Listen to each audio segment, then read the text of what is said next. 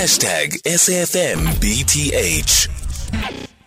16 minutes now before 4 o'clock, and we continue our coverage of the Johannesburg CBD building that went up in flames in the early hours of the morning. 73 people killed and uh, 50 others who were injured and taken to hospital. We now speak to Dr. Imtiaz Sooliman, founder uh, and chair of a Gift of the Givers um, that is also providing assistance to some of the survivors. Dr. Sooliman, good afternoon. Thank you so much for making time for us. Um, tell us about um, what Gift of the Givers found when they arrived um, on the scene scene? Uh, good, uh, good afternoon, Alvin. We were called by Gauteng Disaster Management as well as the City of Johannesburg, I mean, City of Disaster Management, uh, City of Johannesburg Disaster to assist the firefighters initially. That's quite common what happens with us. We get called initially to assist the firefighters, especially with the long fight, the several hours. We've done that in Knysna, we've done that with the UCT fires, we've done that with the Boksburg tank explosion, we've done it with Gqeberha last year. So the initial brief was to support firefighters just with liquids, with energy uh, meals or proper meals as, as a basis. We've done that finish. That part is over. We're now ready for the second phase where we deal with the victims of the fire itself. And for that, for that, we have to wait for the disaster management and everybody else who does the list to keep the list ready. Right now, there's 421 people who need to be housed. They're looking at, I think they found human settlements found an alternative place where to house them. Whilst they're busy with that, our warehouses are already preparing the supplies, mattresses, blankets, hot meals, bottled water, sanitary pads, diapers, new clothing. Everything's on standby. And the moment we know where they're placed, our teams will follow. To answer your question, my guy went into the building and he said this was an informal settlement in an organized building where rooms were broken, broken up into shared. So there was an informal, like a shack, and, and cardboard put between people, families in the same room.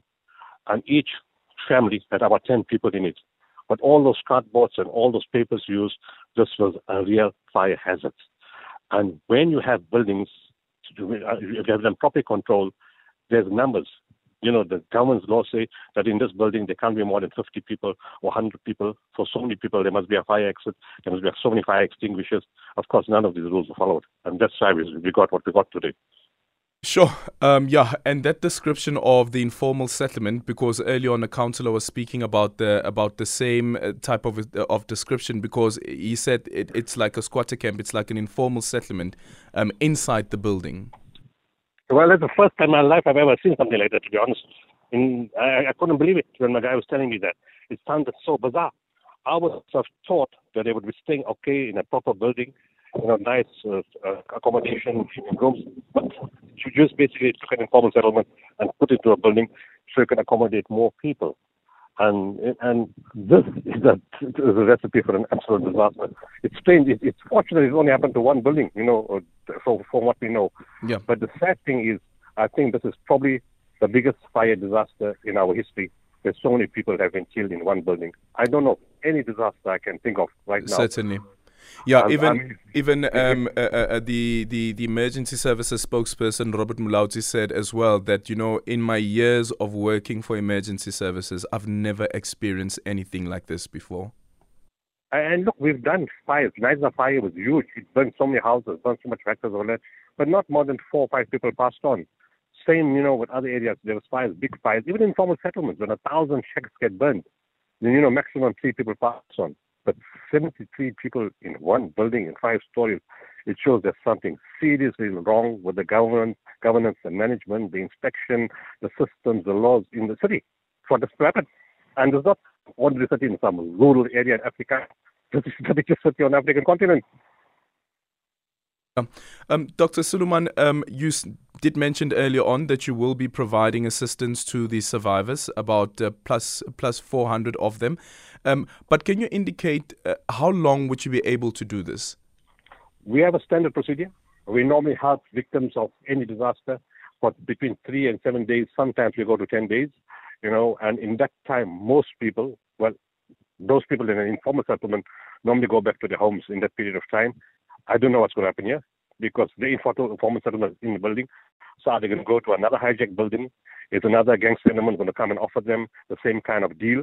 Or are they going to move to informal settlement somewhere or the human settlement is going to say, look, we're going to find an alternative place for you. I don't know. You know, it, it just depends, you know, what's going to happen, and we, we, but we, we won't be able to go more than 10 days. And then, from a solutions-based approach, what do you think should happen now? Because, as you as you say, you look at the building; it looks like a, an ordinary building. Sure, it looks a bit dilapidated, but you don't expect that there's an informal settlement inside. And you can only imagine how many other buildings that have been hijacked also are informal settlements inside. From a solutions-based approach, what do you think should happen? It's not going to happen overnight. You know, it, first of all, there has to be governance laws. It, people have to start tackling this issue directly. There's three elements here. One is people who stay in this kind of building, you know, because they have to be responsible. You can't be having 10 people in a room when you know you can only take four. So you are partly the cause of the problem because, and I'm going to be brutal. You know what? You have to take responsibility. You've got children, you've got men and women. You've got to take responsibility. It's not safe to stay when money numbers, when allocation is, is few. Secondly, if the building is not hijacked, and you know, or hijacked or not, whoever puts the people inside, they have got to take responsibility to control the numbers.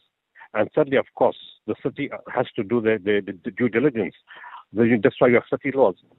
It's illogical that the city of Johannesburg can shut down Charlotte Maxeke Hospital after the fire of April 2021 at the height of the COVID pandemic. And yet you can't shut down or move people from a building that this that what you did was far more severe what the city of what Charlotte Maxeke. Why can't you apply your own rules to the buildings in Johannesburg?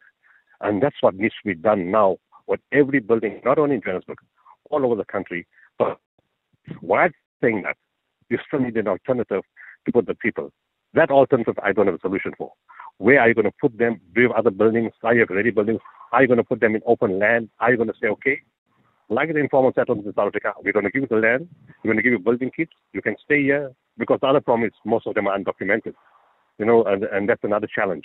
So you going to stay here like everybody else, and from there, get your documentation sorted out, move to your own house at your own cost? It's a complex problem. But whatever the problem is, they can't live like this in this building without usually. Thank you so much for your for your time, Dr. Imtiaz Sooliman, the gift of the Givers a founder, um, speaking to us about the assistance that they're giving. But just listen to that description of this informal settlement inside the building.